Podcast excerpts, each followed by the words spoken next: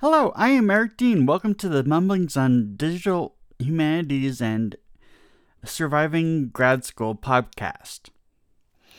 All right, so um, I have to admit, I'm kind of uh, a little bit uh, from a different um, discipline than English from my past um, education and um, because I even though I've been in the English um, discipline for a year, um, I come from communication studies and before that English or before English, uh, well before communication studies, I came from um, economics and uh, visual communication design and um, we had already had uh, well in communication studies and visual communication design, um, digital um, multi- multimodal um, techniques of um, interacting with um, with material and research were more um, well uh, they were more um, already commonplace than in English. And so this seems like a little bit. I don't know. It seems like English is a little behind the times. And um, so while this is all new to y'all, um, it's not new to me. And um, so I don't know. It's just, yeah. so I'm a little. Um, I'm still in perplexed and awe mode because I see all these people around me just in shock and awe at all these digital multimodal multimodal um ways of interacting with um content and it's all just natural to me. And so I try to help out as much as I can. And um but it's just it, it seems like um, everybody is very resistant to it. So I hope um, I hope people are more re, re uh, receptive to it in this class. Um. So uh, going forward with that, um, the um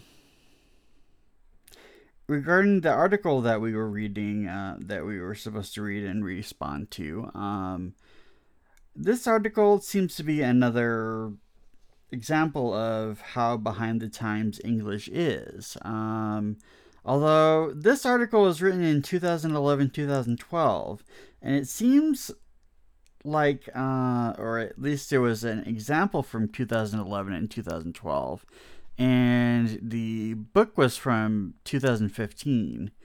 Um, the uh, the article is digitizing English, written by Jennifer Glaser and Laura R. McKeish.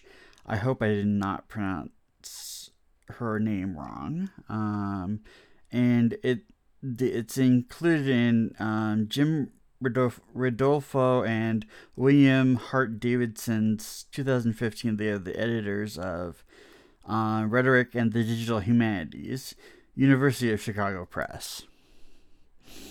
And that's a 2015 um, book. And um, it's Digitizing English is chapter 14 of that book.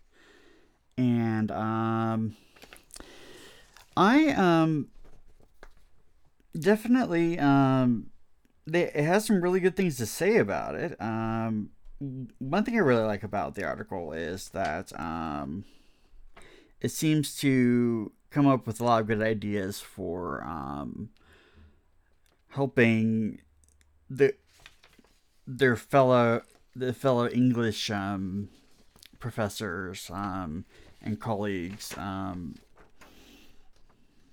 and even students that are in grad school um, uh, inter- interact and engage with um, di- multimodal um, materials and um, digital materials. And um,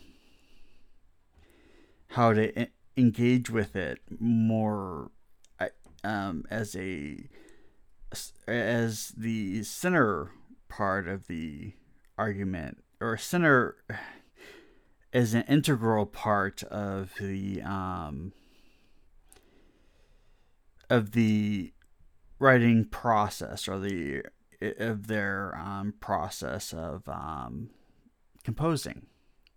So, um, and what's really interesting about it is that um, I, I, would agree with that because um, it shouldn't just be something that is a afterthought or something that is oh i wrote a good article so i'm going to throw it on the internet. Well no maybe you should write the article so that it can be um, maybe you should write several different versions of the article so you can have one for print one for one for web one for in- interactive video one for whatever whatever purpose you need it for. And write the content for those for those um those are kind of my spin on it but um i mean that's something that kind of comes to my mind when when you're engaging with that material but um I, i'm not sure if that's what their perspective i have to read through this again see if they were saying that. Um but um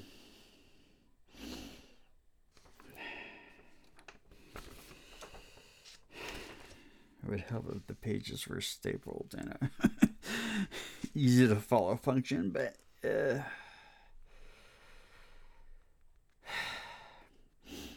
but the the one thing that I note is um with the article is it seems like their examples were still um still were more towards the audio and um, it didn't really interact with, as much with the um, video and art and other things that could be um, that could be also um, in in sound that could be um, in, engaged with in terms of um, m- multimodal rhetoric um, with uh, with your with in in a digital um, project. Um, it, it it um talks about those things, but um, there it doesn't really give us many examples of that. And um,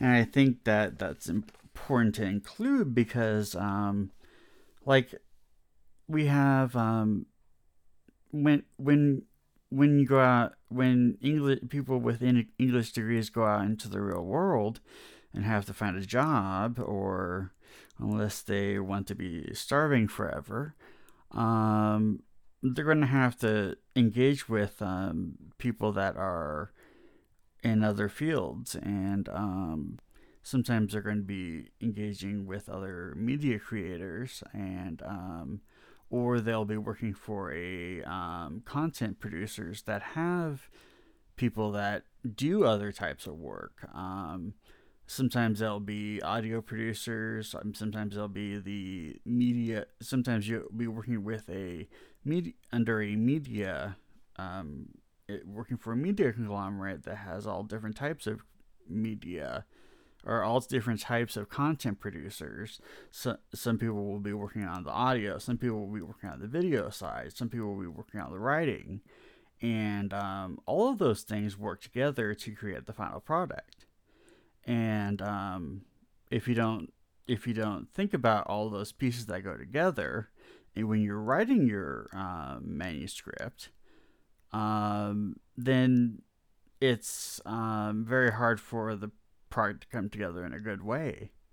Um, it is not effective, and um, so when we use our techniques to um, do that type of writing, um, we have to we have to think about that stuff, and it we can get lost in that when we're writing just for a um, print version of our manuscripts. If we're writing a book or a um, print article, but um, say even if we have even if we're writing an article for a journal, if some somebody approached us and wanted us to create a video for that or a um, podcast, how would we do that? How would we best um, write that? Would we make edits to it? And would and how about if our audience was different? How about if we were trying to create write a take a journal article that we wrote for a um, audience that was um, an audience that was um, purely um, or an audience that was not as academic as we are and uh, or that is not as advanced in their academics. Um, so maybe somebody that has a high school education instead of a master's degree or a doctorate how are we going to edit our papers? How are we going to, uh, or how are we going to edit our, not maybe not our papers, but how are we going to edit this digital masterpiece that we're going to create? Because we really want it to be a masterpiece, not a flop. And um, how are we going to create it into a video? What are we going to do to make it engaging to an audience that has maybe not as much of an interest in um, stuff that is dry. Um, are we going to try to make it more interesting to them? Are we going to try to make it less dry? And how do we do that? So, um, another thing um, we have to do as um, scholars and writers and um, is look at um, our audience. It, well, we have to do that all the time, but we really have to do that when we um, when we make um, a digital piece because uh, we really just we we don't want to have that to overshoot the audience or not have or not have or write for the wrong audience, and um, so we have to get, gauge the audience, and it it and just like a just like a regular write, piece of writing, and um, so going back to the article, I know I haven't pulled that many quotes out of there. Um, so something in here that um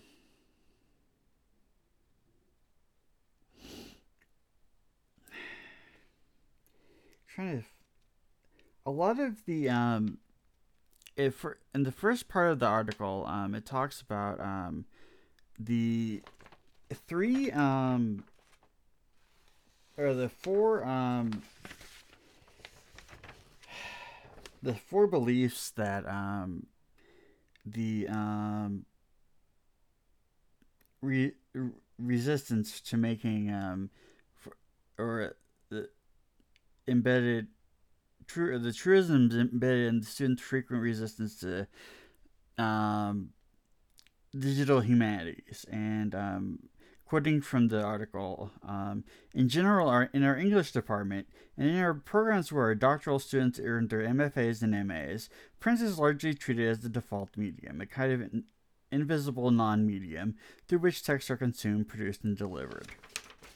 The second one is um, Digital knowledge making practices are viewed as peripheral to idea generation and composing, as most writers use word processors to draft and social media while composing. The stable solitary, the third one is a sol- stable solitary writer f- figure stubborn, stubbornly persists as the most credible manifestation of the author function, and collaboration is suspicious approached suspiciously because it is perceived as a threat to one's real work.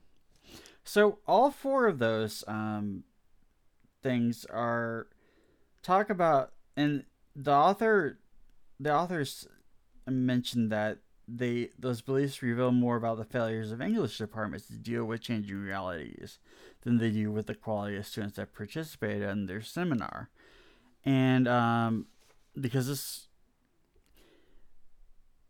it and if if digital humanities classes and if our class is going to get over these types of resistances if we are ha- if our class has those and i'm sure there might be some um we're going to have to get over our resistance to collaborating. We're going to have to get over our resistance to thinking about ourselves as solely writers we're going to have to think about ourselves as content producers and writers and snapshotters and audio producers and video producers and whatever else producers we have to be um, to make the product.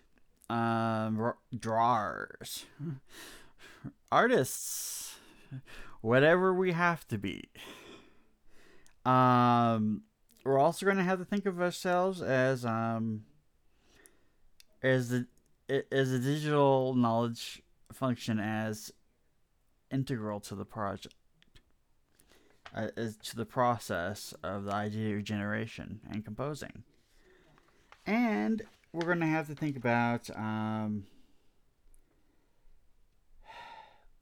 and we're going to have to rethink about print because is print is print really the only thing that we can get is the print the only um, medium that is um, truly uh, legit? No. There are a lot of legit avenues for um, for pr- producing um, for uh, for producing our work, but they may not be seen as legit because we're not used to them.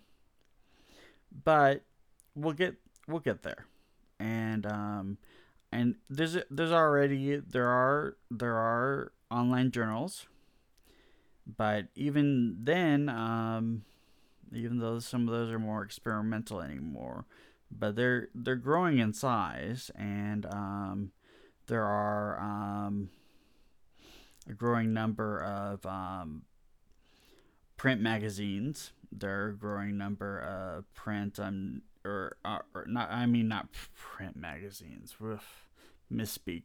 Um, online magazines, online news are online news sources are growing and growing by the day.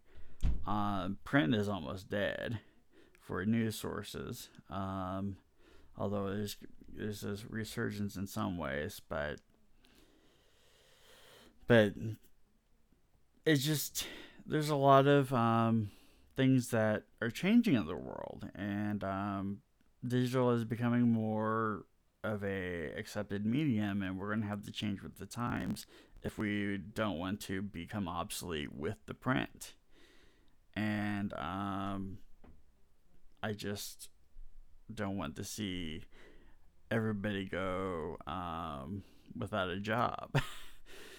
I mean, we have to learn how to get extra skills in order to um, become more uh, flexible as our skills are becoming more and more tested as scholars and as writers and as creators. And um, we need to in order to get jobs and in order to keep jobs, we need to, and in order to keep our creativity flowing,